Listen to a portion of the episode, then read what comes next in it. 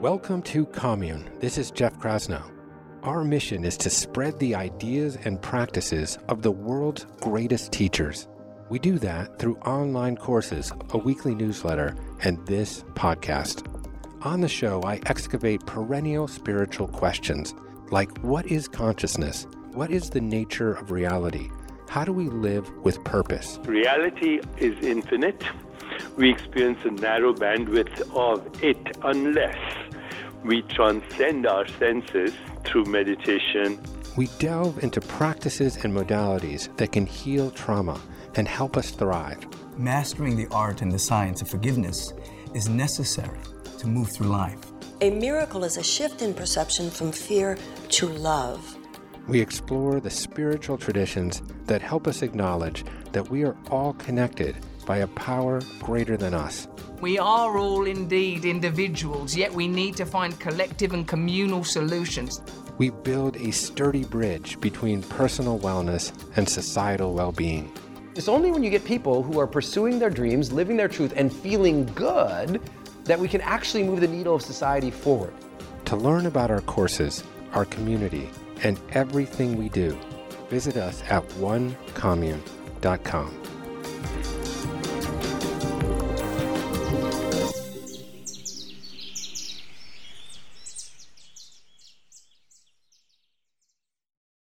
Welcome to the Commune Podcast. This is Jeff Krasnow.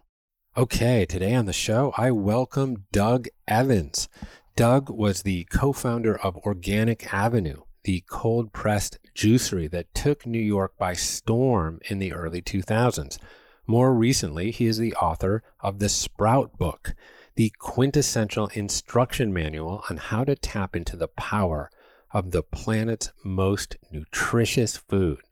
In our conversation, Doug and I discussed the remarkable nutritional and anti carcinogenic virtues of sprouts. We outline the sprouting process step by step, from how to acquire the proper seeds to the basic equipment required to get started. We address sprout safety. We explore the relationship between sprouting and food justice and how sprouting can inexpensively address food deserts and we get into a few basic, delicious sprouting recipes from his book. And good news for budding sprouters this interview presages a commune sprouting course with Doug to be released in fall 2022. In the meantime, you can enjoy all of our health, plant based nutrition, and functional medicine courses for free for 14 days at onecommune.com slash trial. And if you enjoy this show, please support us by subscribing and leaving us a review on your favorite podcatcher. So without further delay, I present to you the king of all sprouters, Doug Evans.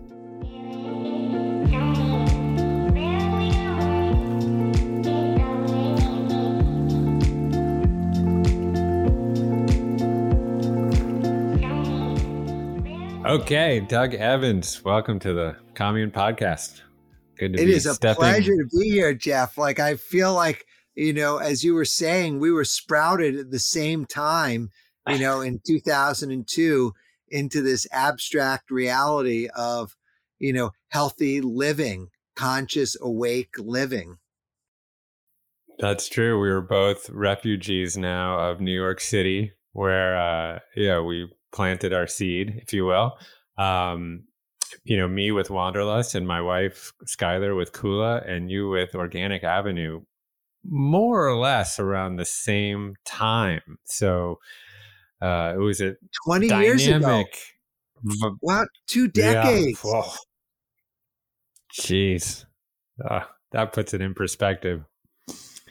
Well, I'm super excited to um, talk with you today because I have just started my sprouting journey and we're sprouting extensively at home um, now and i'm just uh, loving it but i'm at the beginning of the journey and i'm just learning so much um, and i just really want to share this simple but life-changing practice with all of the listeners um, and there could be no better person in the world to educate on sprouts uh, with more depth and verb um, than you. Um, and so thank you. And, you know, over the last week, I've had a chance to read your book, which I believe came out in 2020, which is called yes. the Sprout Book Tap into the Power of the Planet's Most Nutritious Food. And it, just to say that it's illuminating would be an understatement. I've just gotten so much out of it. So thank you for writing that book. Um, and I, I, re, I, I, just recommend it to everyone who's interested in this, and there's every reason to be interested. So there's so much I want to cover, um, including what actually makes sprouts the world's most nutritious food. But I want to just start with some very foundational knowledge for those who are not familiar with sprouting at all. So maybe you could just take a moment and explain to us what is a sprout. So basically, all plant life on this planet begins with seeds. And seeds are concentrated sources of energy and life force. There's a lot of like woo woo stuff in our world, but nothing is more woo woo than a seed that can look like a pebble, right? That could sit on a countertop, sit in a refrigerator, sit in um, a pyramid for 1200 years. And then, under the right circumstances, this seed will germinate, AKA sprout, and turn into life. And so all plants begin with seeds.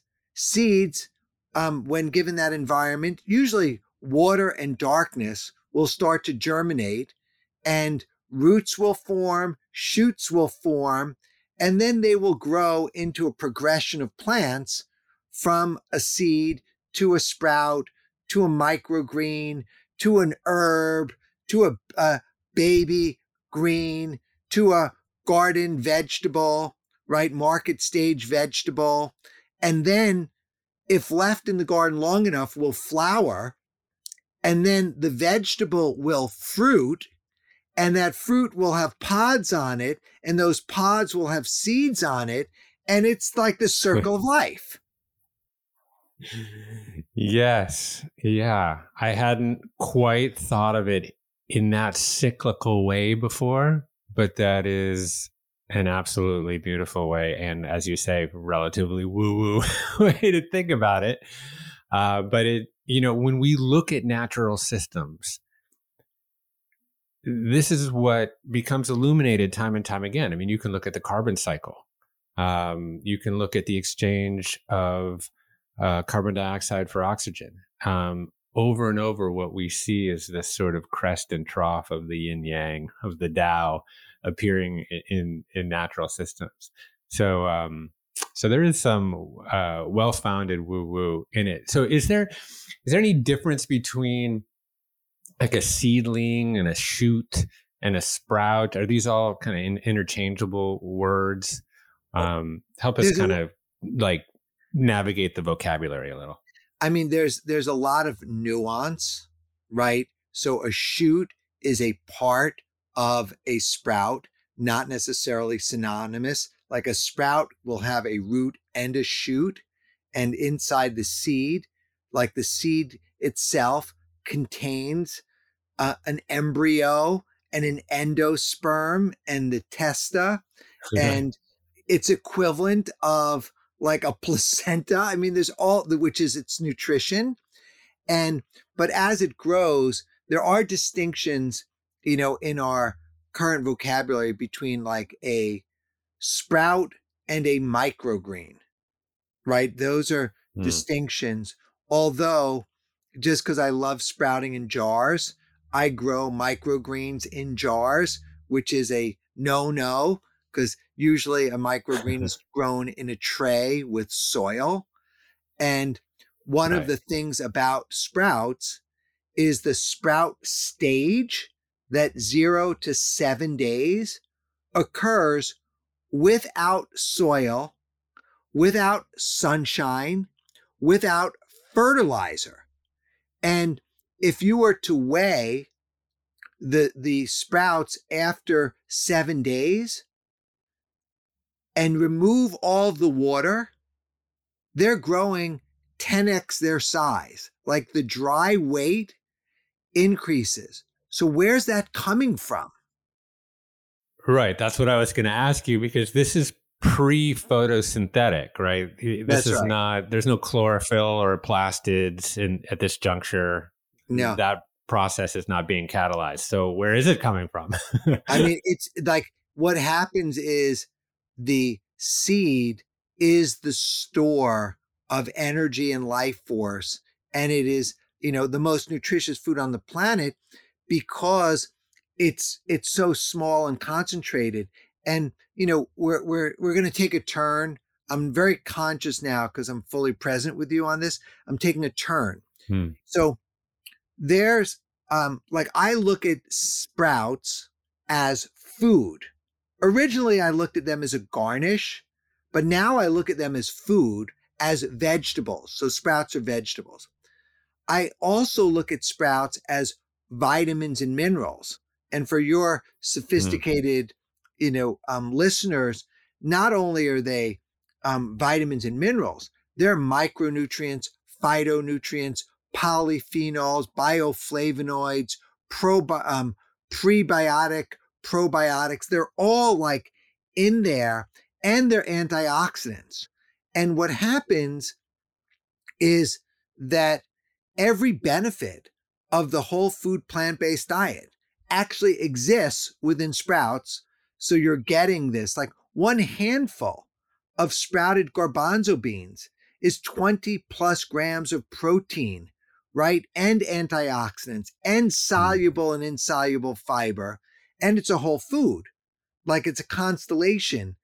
Um, and and then the the last thing then this is the the like the blow your mind thing for me the plant's mm-hmm. defense mechanisms are medicinal to humans so what would protect the plant from predators like insects ends up being medicinal properties so there's um you know precursors to the compound sulforaphane that exist in mm-hmm. cruciferous vegetables. And Dr. Jed Fahey, you know, devoted 20 years of his life to researching this because it was well known that there were some anti-cancer properties in um, cruciferous vegetables. Right? Turns out broccoli had the most of these anti-cancer compounds. And so then it was like, which strain of broccoli and that was the wrong question. The question turned out to which stage of broccoli. And turned out the seeds yeah. themselves had a finite dose of glucoraphanin and myrosinase in the seed, like microscopic level.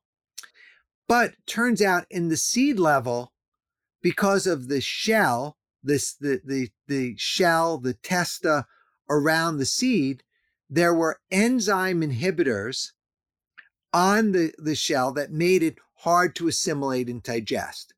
So it turned out like day three of soaking, germinating the seed, and when it sprouts, made the most access to this glucoraphanin. And imagine there's like little water balloon, little modules inside, and there was the glucoraphanin, which is one compound, and then there's the myrosinase, which is the enzyme, these little water balloon bags. And when you chop it, chew it, crush it, they would mix. And that was the defense mechanism if an insect bit through um, to ward off the insect. And that ended up being the forming this very fast acting sulforaphane, which, if any of your listeners um, go- just Google it. There's been more than 2,500 peer reviewed published papers of treating, not curing, but treating cancer patients, autism, Alzheimer's, diabetes. That's like this whole plethora of solutions, you know, that are derived from these simple things as sprouts.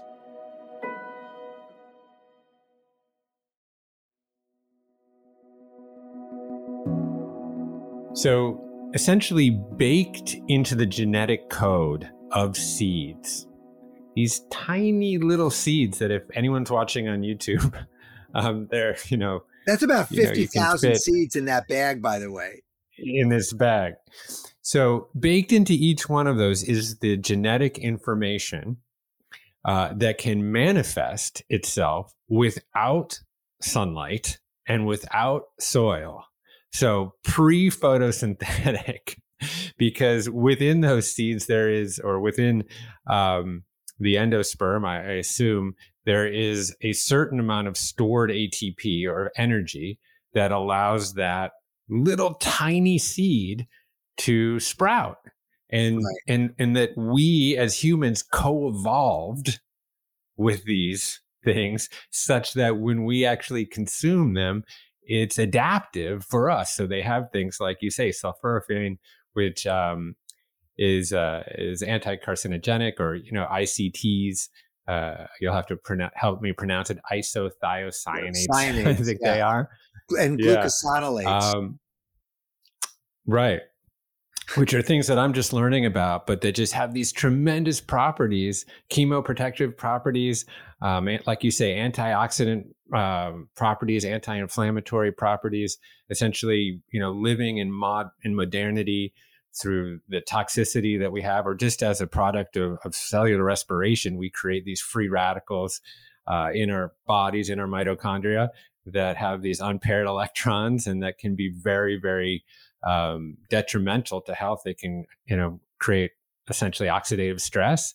And through eating sprouts, we can actually mute or neuter that through their antioxidant properties, which is just ridiculously mind blowing. Uh, yeah, I mean, there's there's even extensive research on detoxifying benzene from the lungs. Mm you know, through broccoli sprouts and sulforaphane.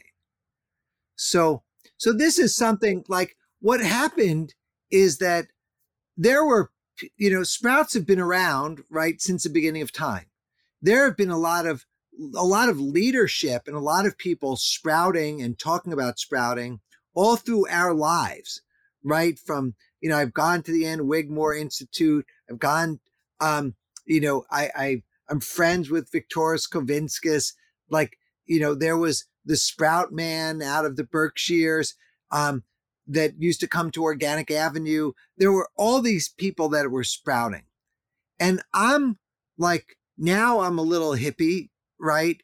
But I'm more of a New York City, like, you know, traditional person. Like I, I wasn't born, like I didn't even know my first vegetarian until I was in my 30s right? So this was kind of very abstract. And it was, you know, John Robbins' book, Diet for a New America, when I opened up and I read about the atrocities, you know, to cows, and I closed the book and I put it on the shelf backwards so I wouldn't have to read the spine because it was haunting me what I read, but I didn't want to throw out the book.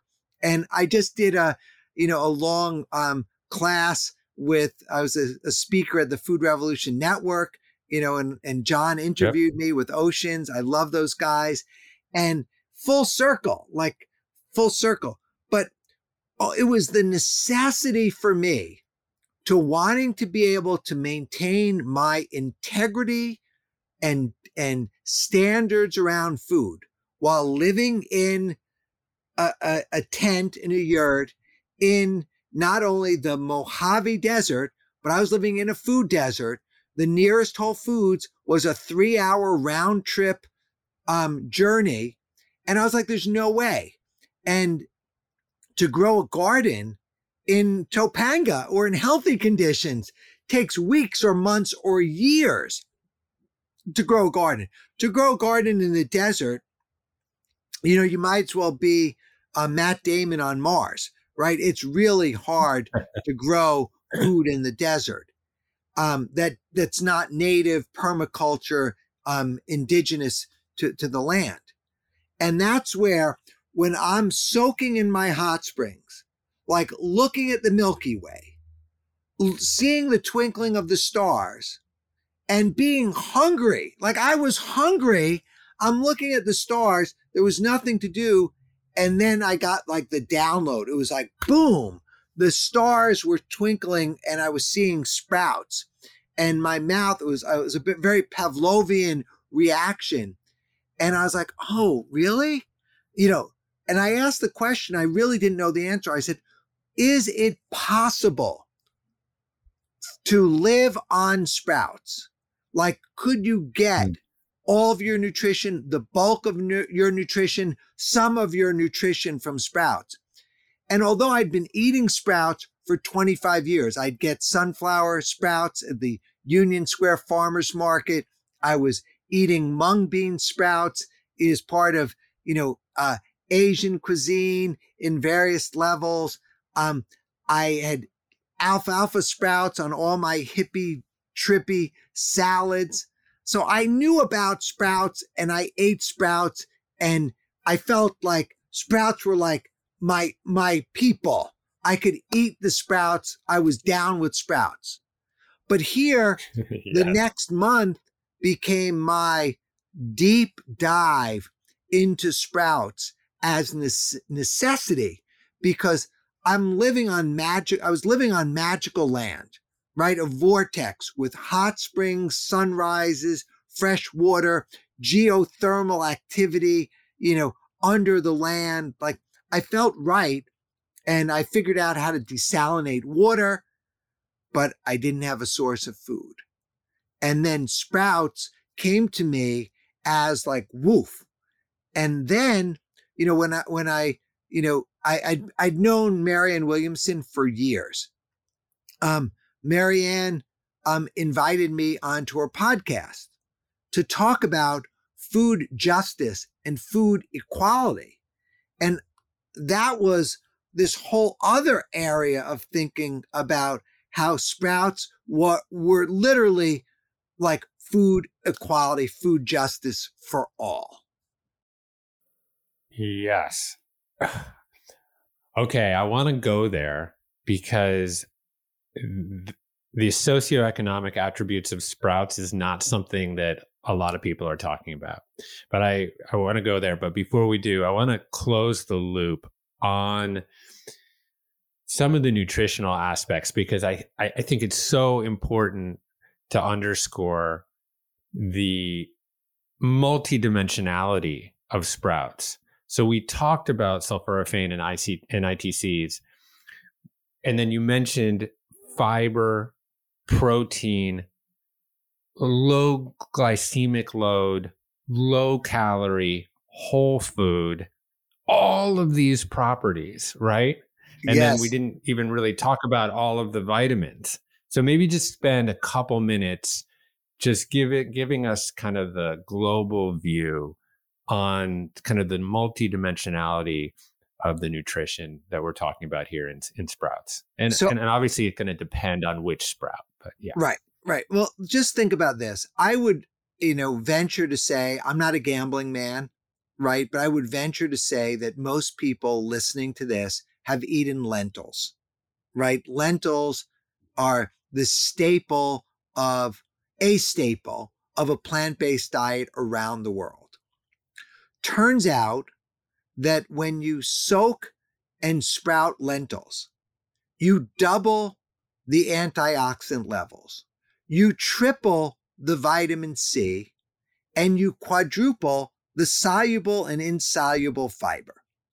So here we are taking something that is already well known, nutritious, and there's all this other woo woo stuff in those lentils when they're sprouting that's providing this life force that keeps them going because when you cook them, like you're still getting nutrients, you're still getting fiber, you're still getting antioxidants, but they're no longer growing.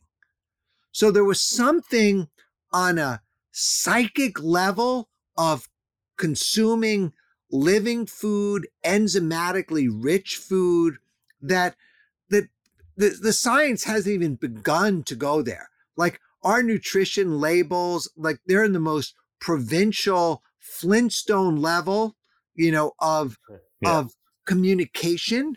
But I think let's just take a take a moment to think about those sprouted lentils.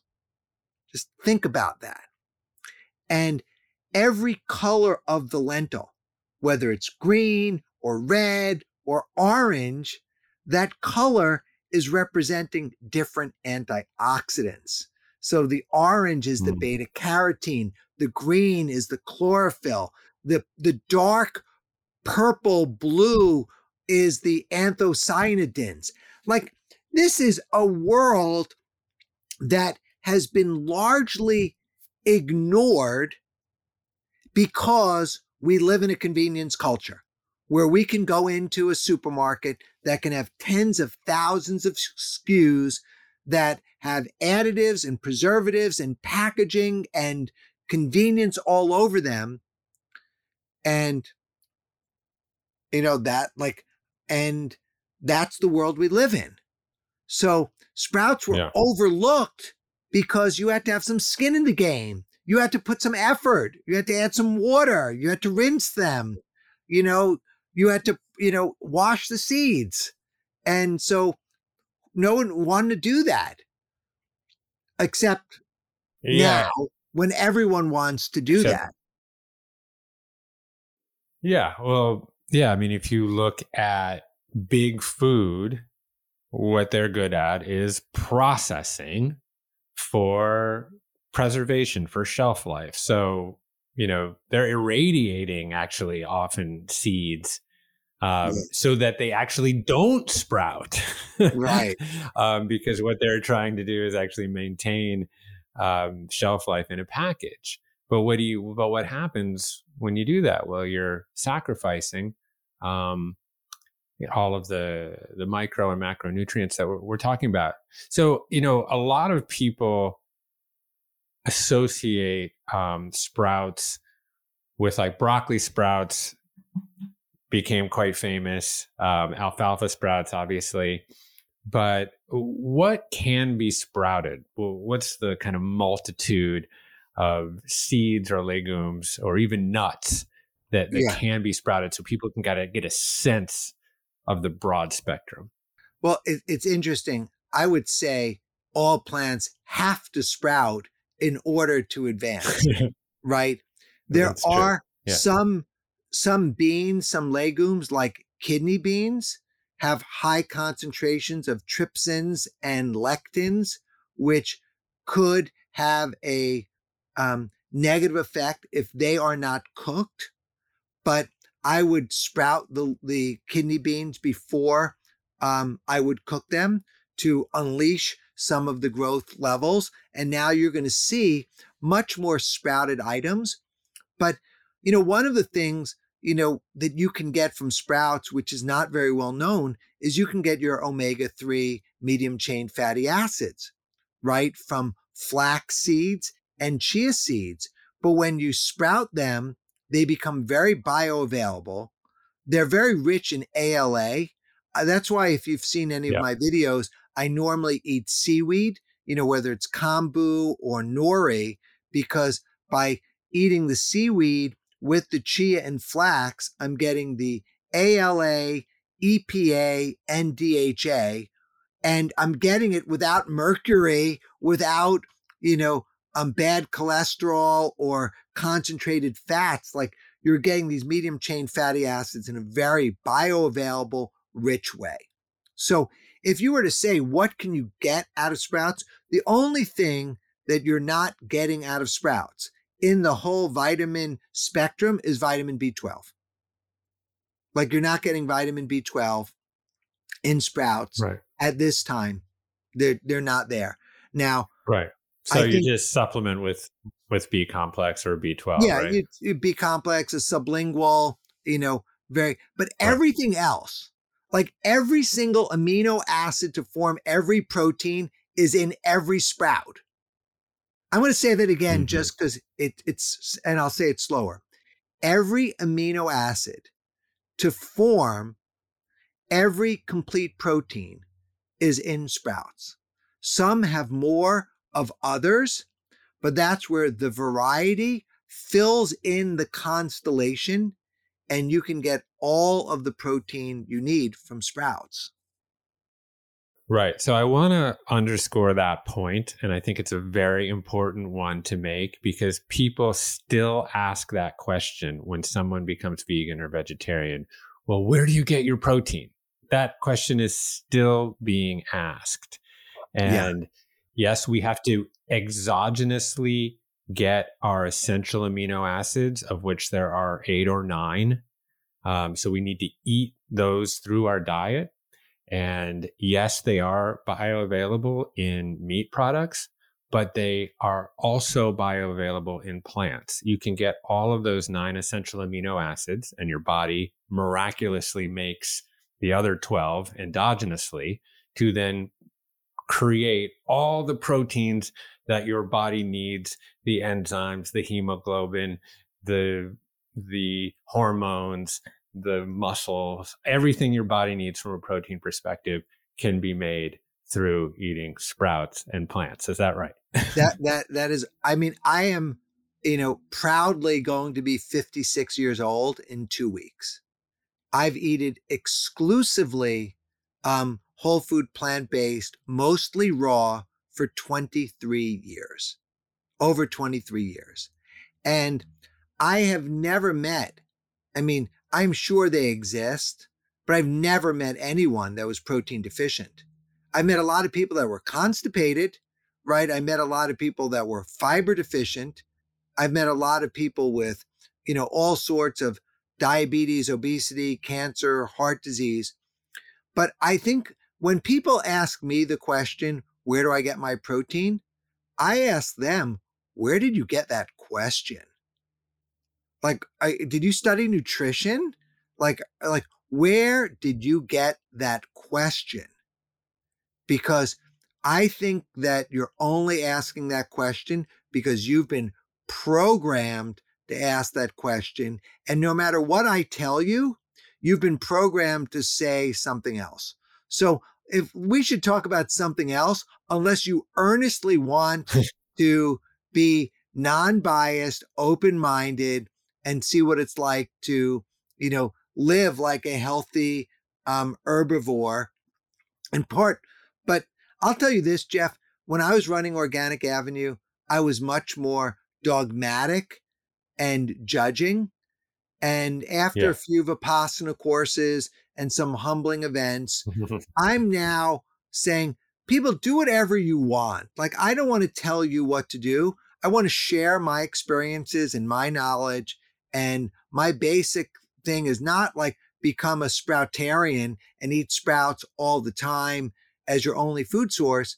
What I want to say is you can do that, but add some sprouts to your meals, to your snacks, to your smoothies, to your juices and get take advantage of this gift that nature has provided um, for everyone and for you know we won't go into the full food equality food justice but for for this case it's just affordable a handful of seeds are pennies a serving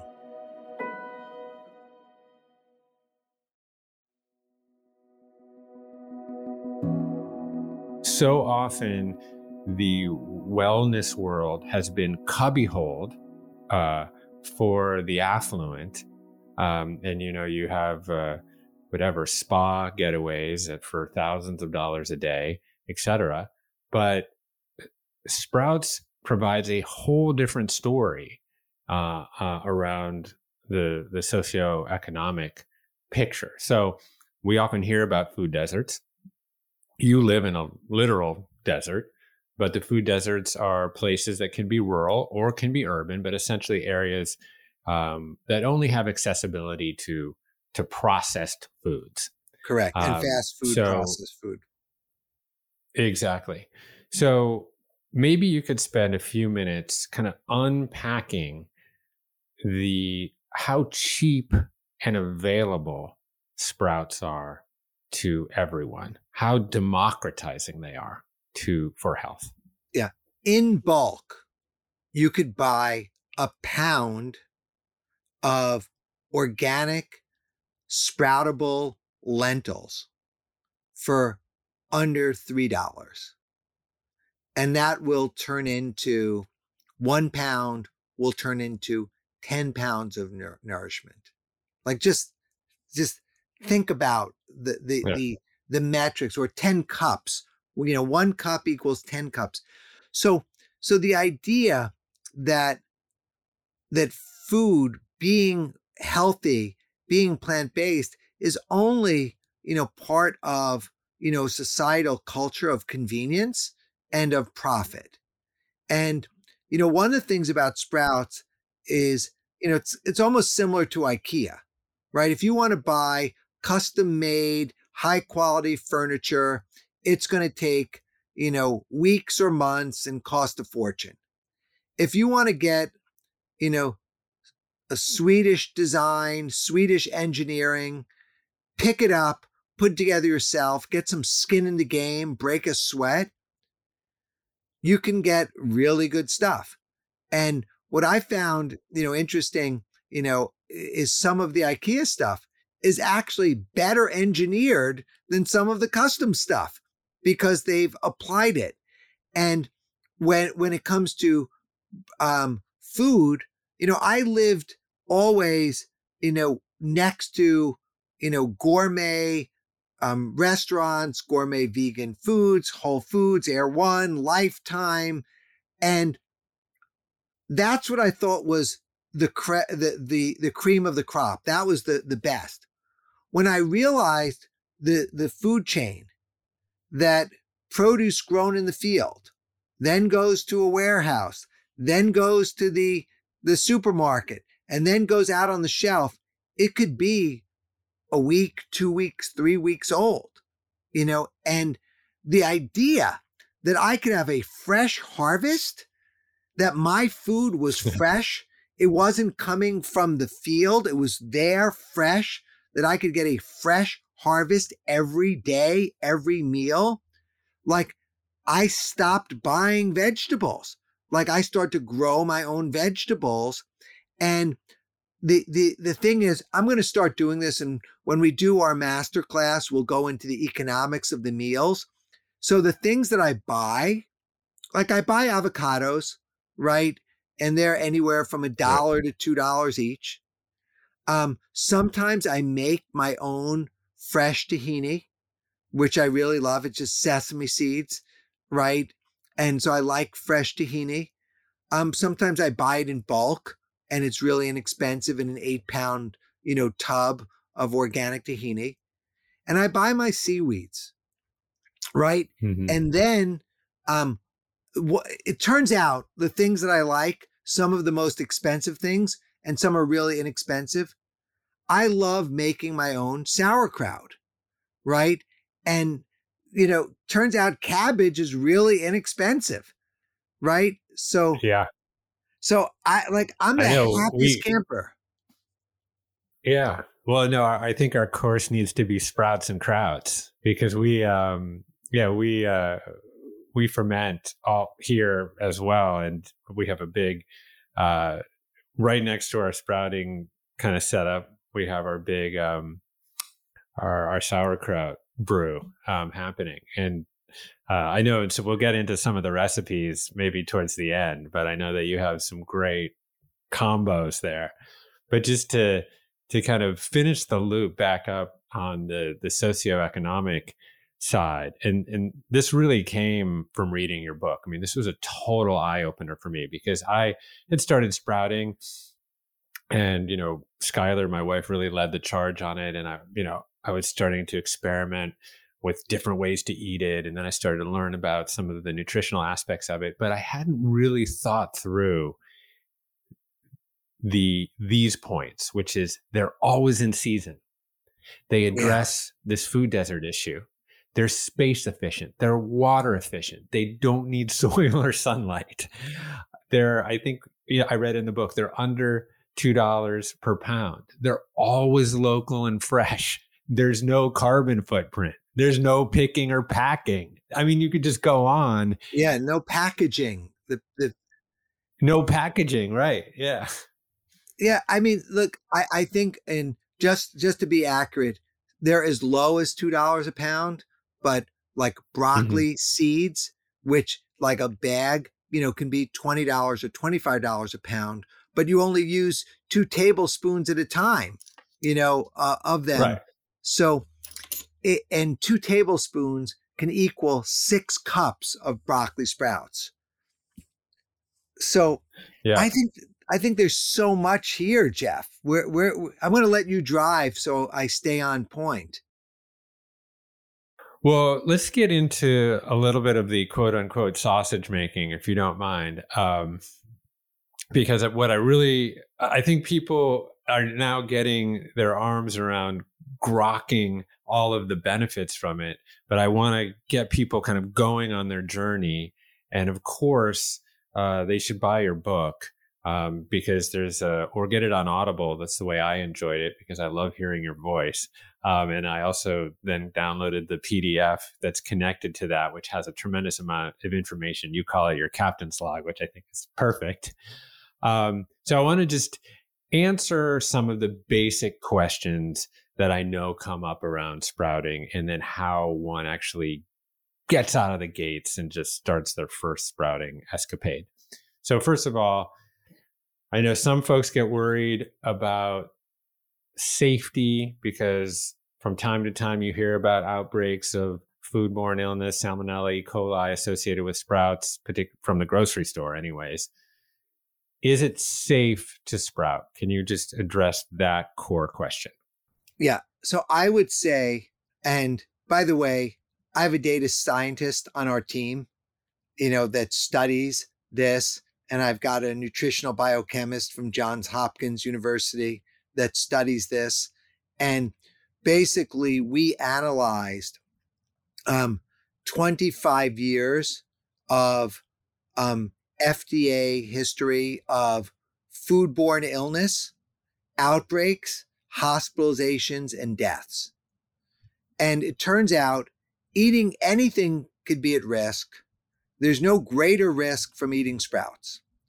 If we if we dive deeper into any of the instances around sprouts, um, they were all predominantly um, food service related, fast food service related, non organic, um, commercially um, made, without standards, without proper sanitation, and with cross contamination um, with animal products.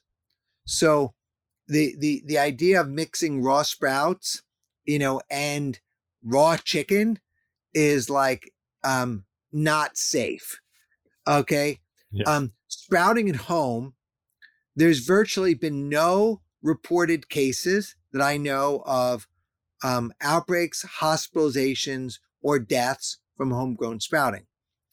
As a level of of deep concern, right? I have a pregnant wife, right? So that's an issue. My pregnant wife eats sprouts every day. Okay. So I'm not saying you do that, but I'm saying, you know, we do it, right? Um, Dr. Will Bulsiewicz, who wrote the New York Times bestselling book Fiber Fueled, his wife yep. um, ate broccoli sprouts through her entire pregnancy and their two year old kid, one of the first solid foods that the baby ate was broccoli sprouts because he developed in utero flavor development, which is a thing. So, um, what I recommend is that to treat the seeds, if you have any concern whatsoever, you can do surface level sanitation of the seeds which um, you can buy. Normal um, clinical grade hydrogen peroxide is 3%. That's what they sell in, you know, Walgreens. In health food stores and online, you can get 12% food grade hydrogen peroxide. You don't need a lot of it. If you were to soak the seeds for 15 minutes in the food grade 12% hydrogen peroxide, you will reduce surface level bacteria. And um, I don't know where you stand. To me, I'm not all against um, uh, bad ba- bacteria. Like I think we are microbes, But nonetheless, if you're concerned by soaking the the seeds in the food grade hydrogen peroxide, you reduce the mold and um, bacteria to virtually zero levels.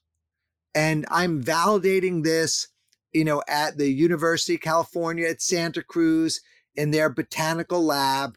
We're doing the, the, the work. But if you were to take your seeds and rinse them, soak them in the food grade hydrogen peroxide, then rinse them in the water, you are starting off with probably the safest um, right. starter that you could have. Then all of your equipment, your jars, your screens, everything should be properly washed with hot water and soap, right? So you're starting with a clean base. And then the end of your sprouting journey. If you have any concern about bacteria, you can then rinse the seeds and soak the seeds, rinse the seeds in um, GAA, glacial acetic acid, aka white vinegar. So you soak them in vinegar, rinse them in vinegar, and then rinse off the extra vinegar, put them in the salad spinner, and you are starting off with you're going to consume something that and, and, you know there's different hurdles you could do if you were to start off with like what i recommend buying organic seeds that have been already tested for pathogens, that are tested for high germination rate, and then you soak them in the peroxide. You rinse your twice a day, you follow the protocol in the book, and you have it.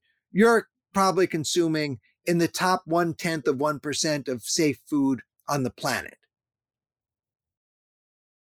Great. Um, well, that brings up another question. So let's say I want to get some seeds or legumes or something to sprout. Um, and we we addressed this briefly before, but you can you know you can do chickpeas, lentils, mung beans, broccoli, radish, adzuki, clover, on and on. Um, does one can one just walk into the grocery store and pick up a bag of lentils, or do you get specialized sprouting seeds from a particular distributor? You know, it's a great question. It depends on where you live in the world. Like I'm advising, you know, people in East Africa that don't have access to health food stores. They barely have access to, you know, any of the things. So they're starting with the best case they can. And they don't have the food grade hydrogen peroxide. And so they have bleach.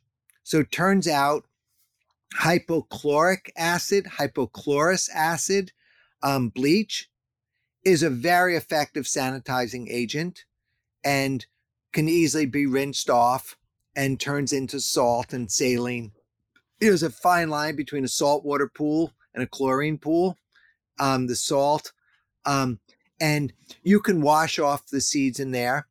If you live, and probably if you're listening to this particular, you know, podcast, um, you have access to organic sprouting seeds. So I would buy those because there's a higher degree of, of testing and germination that goes into those. So it's more mm-hmm. of like the first crop, it's like top shelf versus bottom shelf.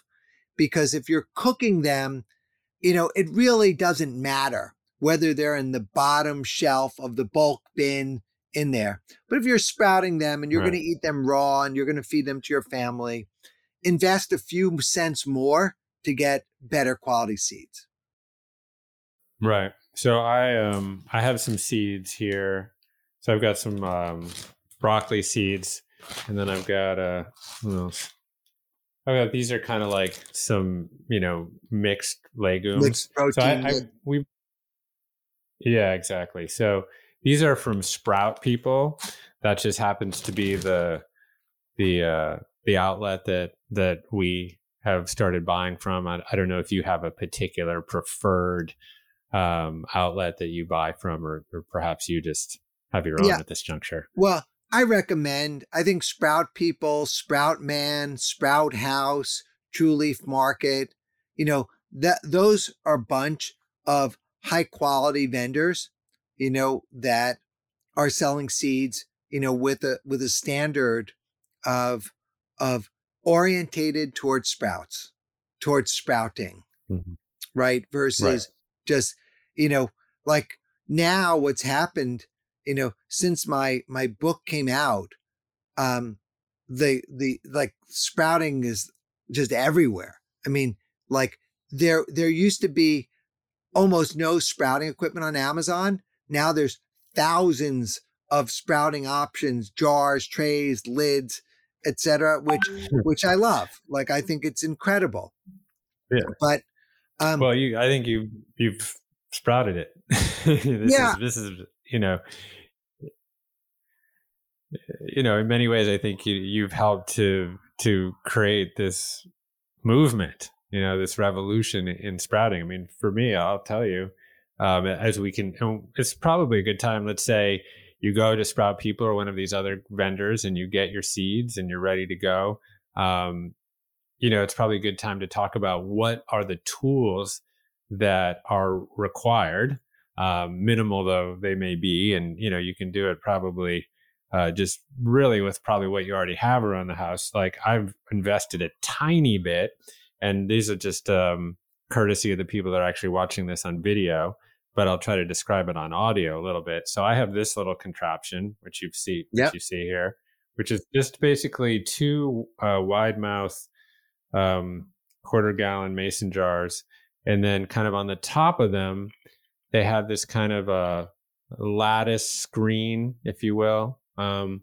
and they sit in this carriage that keeps them on an angle uh, draining, and uh, and that was and that's it. You know, that's what I have. We've got a couple of these, um, and we invested you know about 50 bucks yeah um, to keep ourselves deep, deep in sprouts so i wonder what are your the preferred tools um, for sprouting well i wrote a chapter in my book called junkyard dog right where basically it's specifically around taking things that are in the house.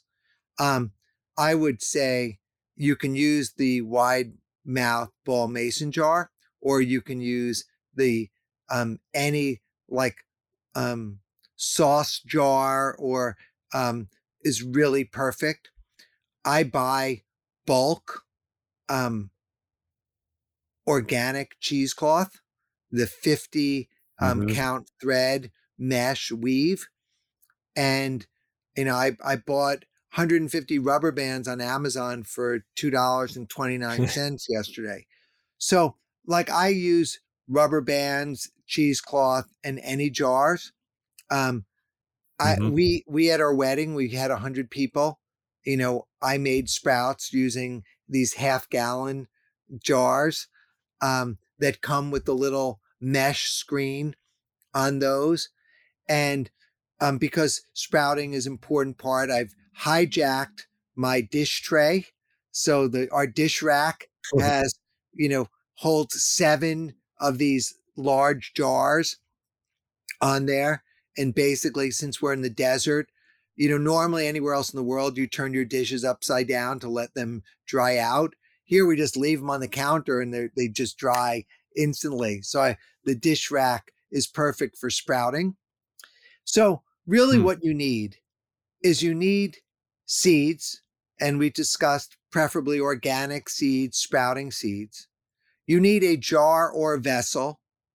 I prefer one that you could get your hand in, um, but you could use a smaller one. Um, you can, they sell these lids for a couple dollars each or five dollars each, you know, on Amazon that act as a screen. Some are metal, some are plastic, some are cheesecloth. You know, they all they have their pros and cons.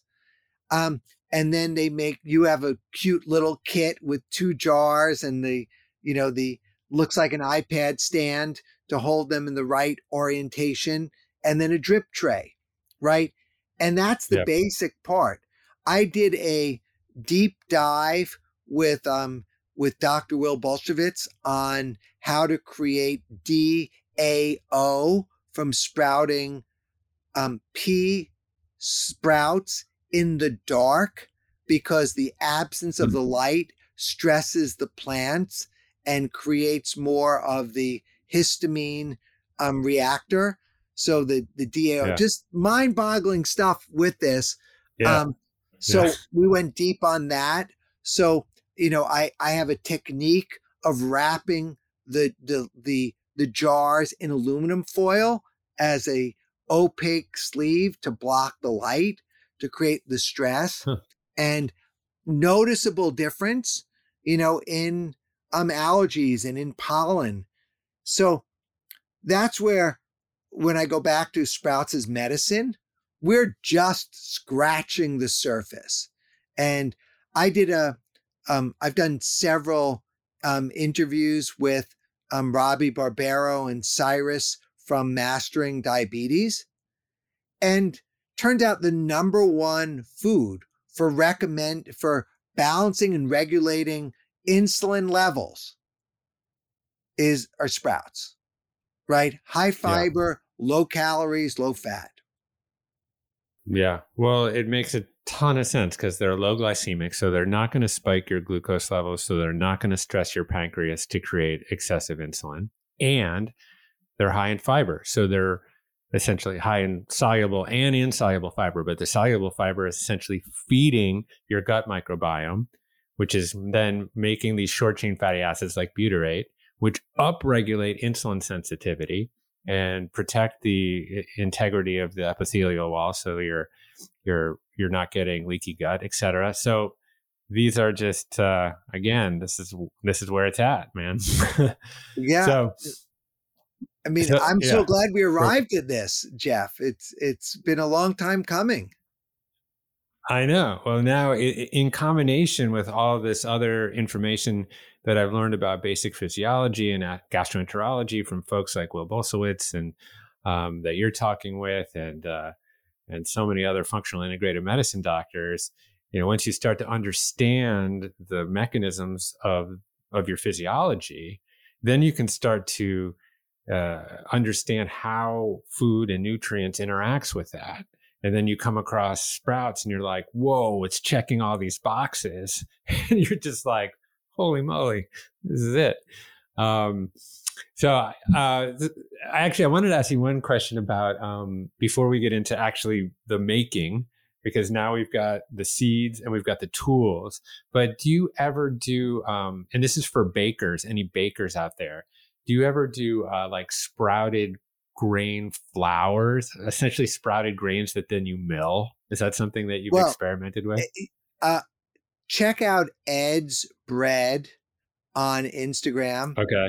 You know, he's got yeah. like 80,000 followers and they're vegan bakery near Whistler in Canada. Um, they bought my book. They actually sell my book, the Sprout book, in their bake shop. Okay, like they're all Love in uh, on on sprouting.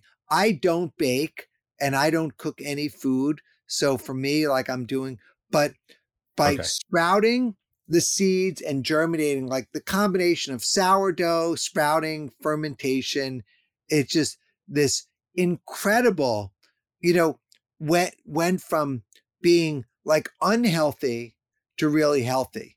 And so I, I'm open now. Like now that you know I'm I'm away from everything else and I'm more regulating.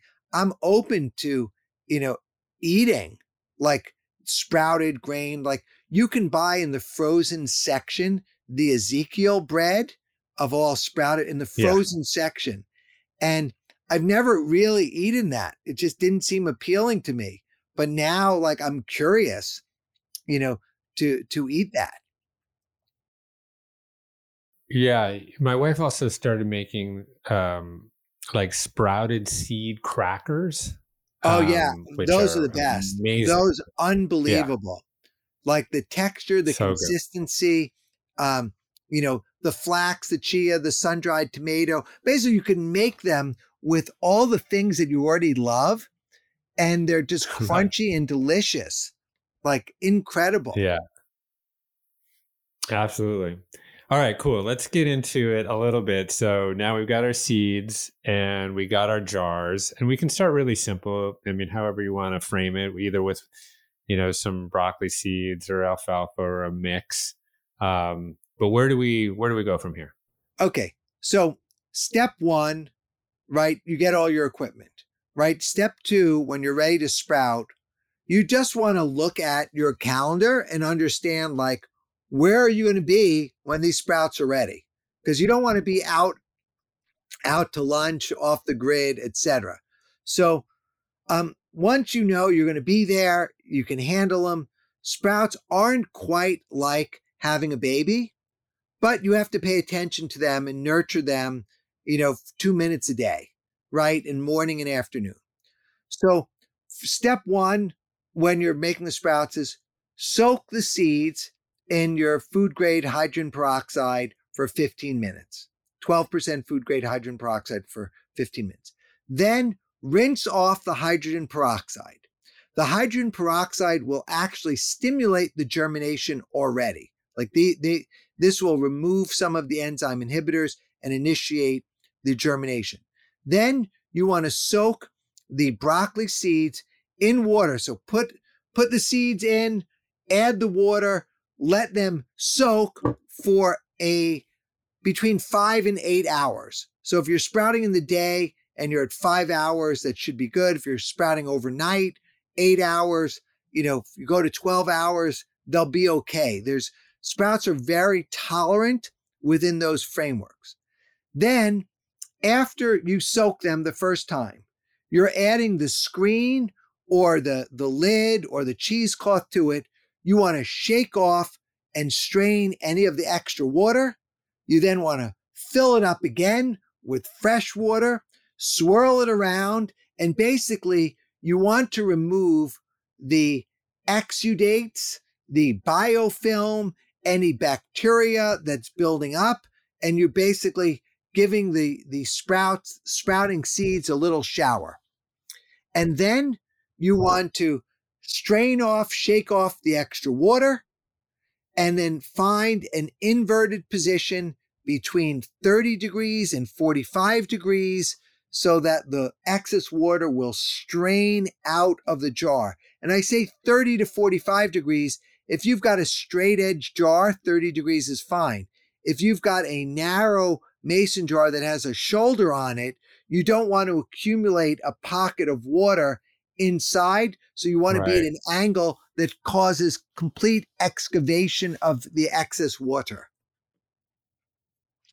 Got it. Right. That makes sense.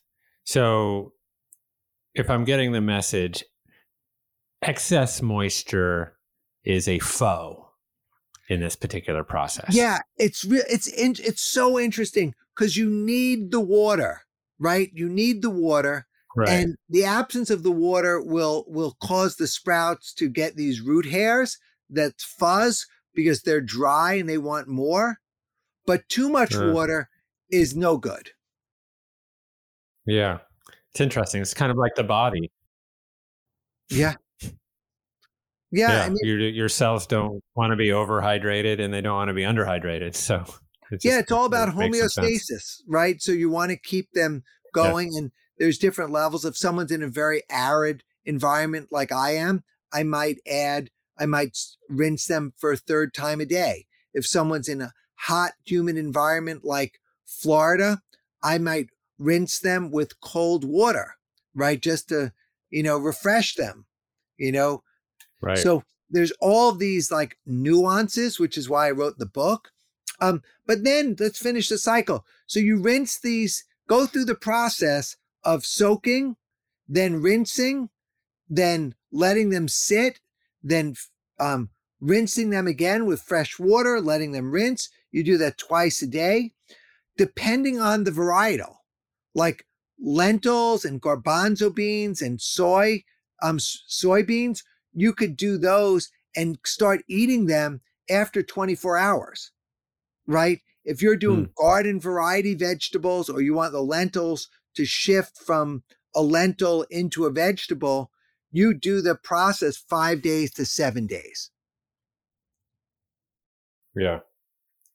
And yeah, so then yeah, it varies. And in your book, in the PDF, you have uh you kind of break it down there in terms of what are the optimal pages in the PDF.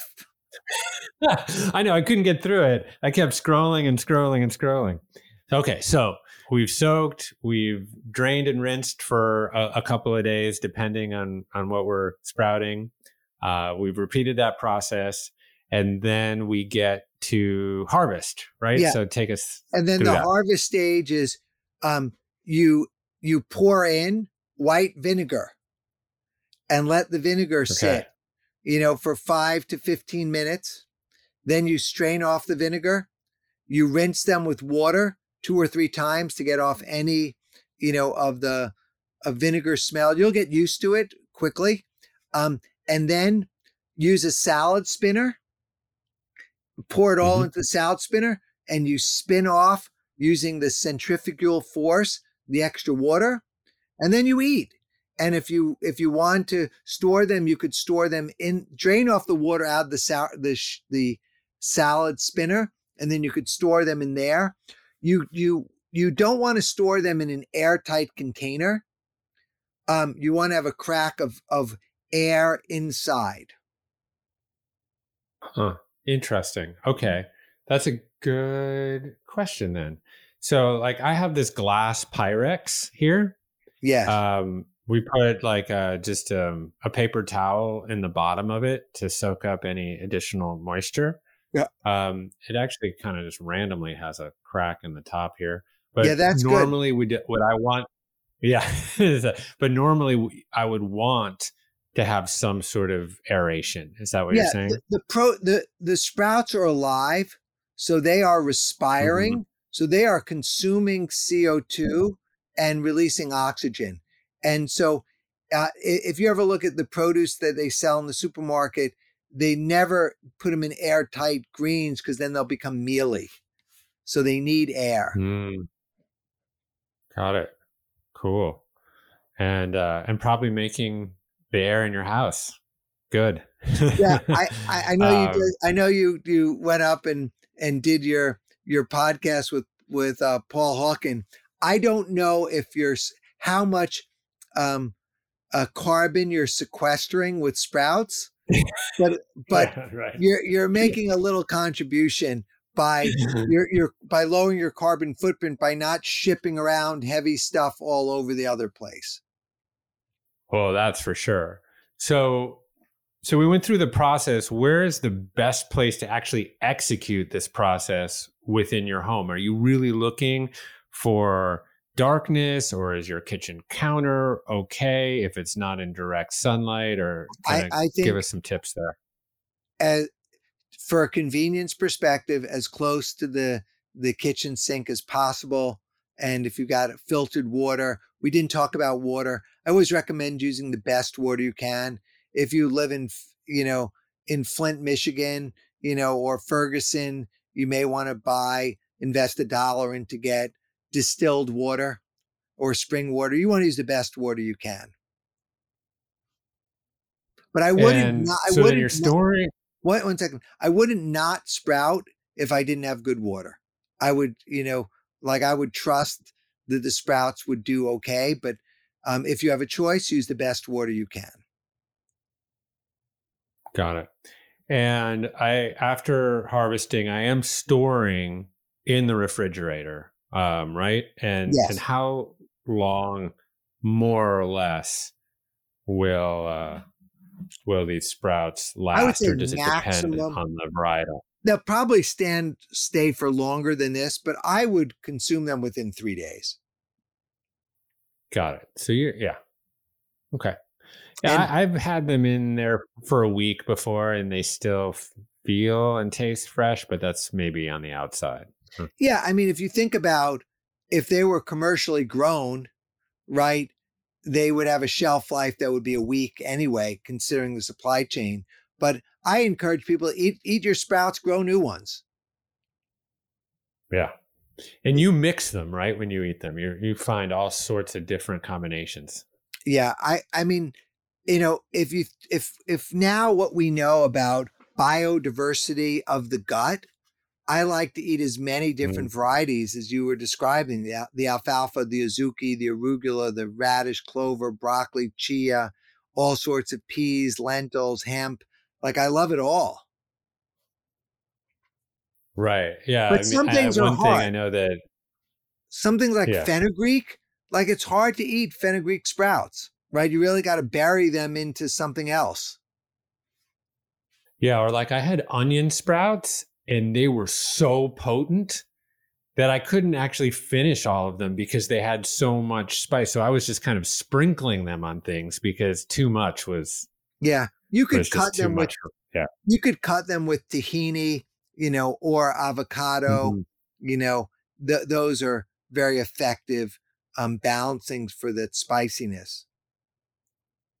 Right. So let's talk about some of the recipes that you have in your book. So, um, and the one that I'm grooving on is one with it's sort of a tahini base. Actually, I don't even know if this is in the book because I think I watched you do this on Instagram, but it was a tahini base. And then I'm adding a whole bunch of different varietals of sprouts on top of that. And then chopped avocado on there. Um, and, uh, and then salt and pepper and lemon and I think, you know, that's it. And I'm kind of like stirring that almost into a mash. And then yeah. I, I just can eat it just like that. But sometimes I put that on a seed cracker and get out of town. yeah. that's it, man. That's the stuff. It, it's, you know, the, the book, the Sprout book has 40 recipes in it from soups and smoothies and snacks and even desserts with it. Um, what, what I've found you know, from the the the global sprouting community is that people just add them to everything and anything that they like. Yeah. And what I what what's probably been the biggest phenom is straight sprout salads, like re- replacing greens with sprouts. Yeah. Like garden variety um, sprouts, um, garden mixture, the radish, clover, broccoli, you know, instead of the mixed greens is just a game changer.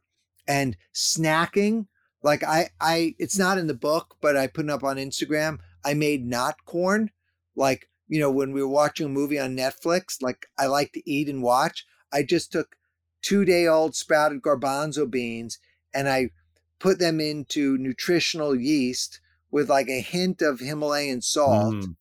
And it was like better, so far better than any popcorn or processed snack you can have. And so now I'm thinking about the the parts like I used to add when I was under the protein like spell, I used to add protein powders, you know, to a smoothie. And now I just throw in a handful of like lentil sprouts or garbanzo bean sprouts or soybean sprouts, you know, to a smoothie. And basically I want to eat sprouts as often as I can. Like that's my my goal. Right. And, and one thing that I think it's important for people to grok, which we haven't quite yet touched on, is the nutritional concentration. So, can you just spend maybe a couple minutes talking about um, the concentration of nutrients in sprouts in like for example broccoli sprouts versus a head of broccoli. Yeah. So if you think about the broccoli sprout it it has everything that the mature broccoli has in it except it has less water and less insoluble fiber roughage.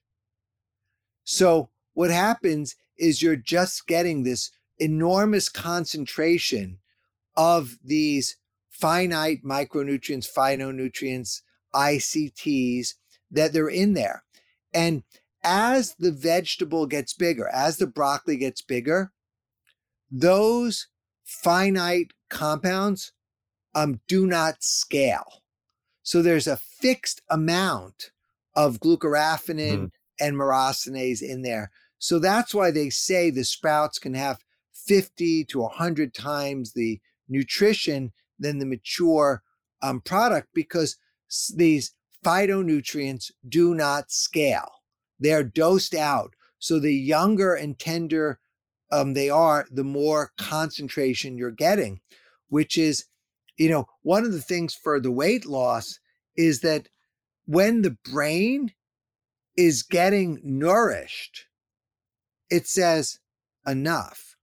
When it's getting empty calories laden with extra salt, oil, fat, sugars, it's saying where are the nutrients and people are overeating because it doesn't matter how much you're eating those those um, food engineerings are designed to make you eat more and and you won't get full and that's why people will still finish that extra slice of pizza that extra scoop like i've watched people eat you know three more scoops of you know the ben and jerry's ice cream when they are full like they, they they're full and they're still eating it right i can well, say do this yeah, experiment I mean, You cannot. No, I don't know anyone who overeats raw sprouts. I don't know anybody. Right? that's right. Well, this is like a yeah, this case where culture has outpaced evolution in, in so many ways because you know we have these neuropods in our gut which are these neurons that sense sugar and like this bliss point for example and sends a uh, signal up axons through the vagus nerve to our brain to keep eating because in times of scarcity when we evolved you know 30 40,000 years ago we wanted to eat all the figs off the fig tree because we wanted to store fat for winter because or for the next meal because there was a notion that that there was scarcity but now there's no scarcity, but we still have the same evolution because evolution is slow. so we gorge on any of these combinations of salt, um, and sugar and fat because they, you know, they're so tantalizing and delectable. And as you say, then we eat a whole pint of, of, uh, you know, peanut butter, pretzel, caramel, you know, Ben and Jerry's ice cream. Right and it's just it's just contributing and that's one of the things that i could say from my own experience like my eating sprouts my sharing sprouts um like i just feel phenomenal and that's the true judge like if i ate sprouts and i didn't feel good like i would be reevaluating it the fact that i can eat the sprouts feel good have the energy level like that's what makes it you know, like the jackpot to me. Totally. Yeah, I'm I'm with you. You know, I've you know, like I said, I'm new to sprouting, but I've started combining it with my 16-8 kind of time restricted eating protocol. So I I you know do that intermittent fasting thing. Yeah.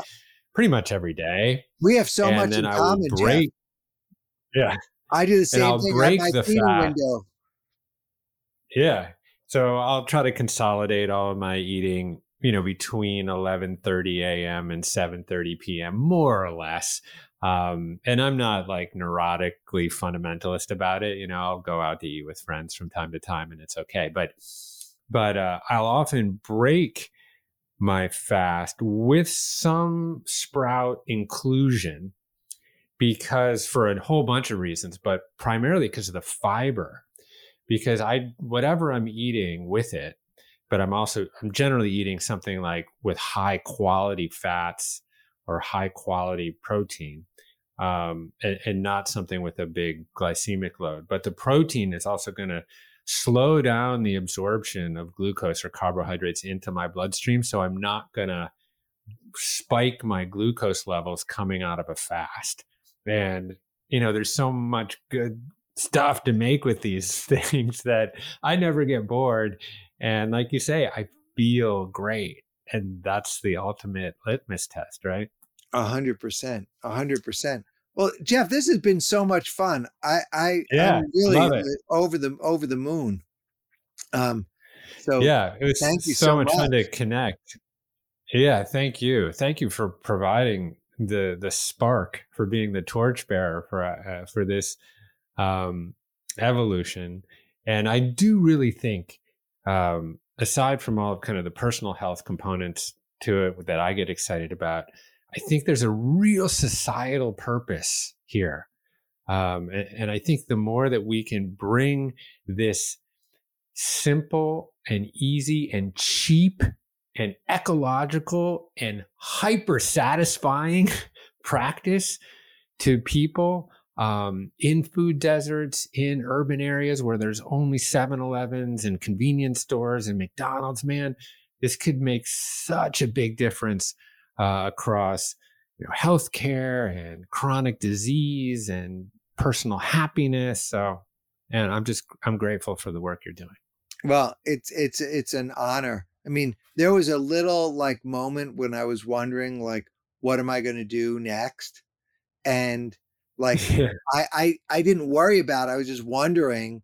And then when the sprouts came, it just literally became, you know, an obsession. And like healthy obsessions are good, healthy habits are good. And I'm grateful. Well, I'm glad I caught your virus. oh, terrific. Well, we're, you know, it's going to spread. It's going to spread. So thank you. Spread. And, um, you know, yeah. let, let's do it again anytime. And I look forward to, uh, to, to seeing you in Topanga. For sure. All right. Doug Evans to be continued.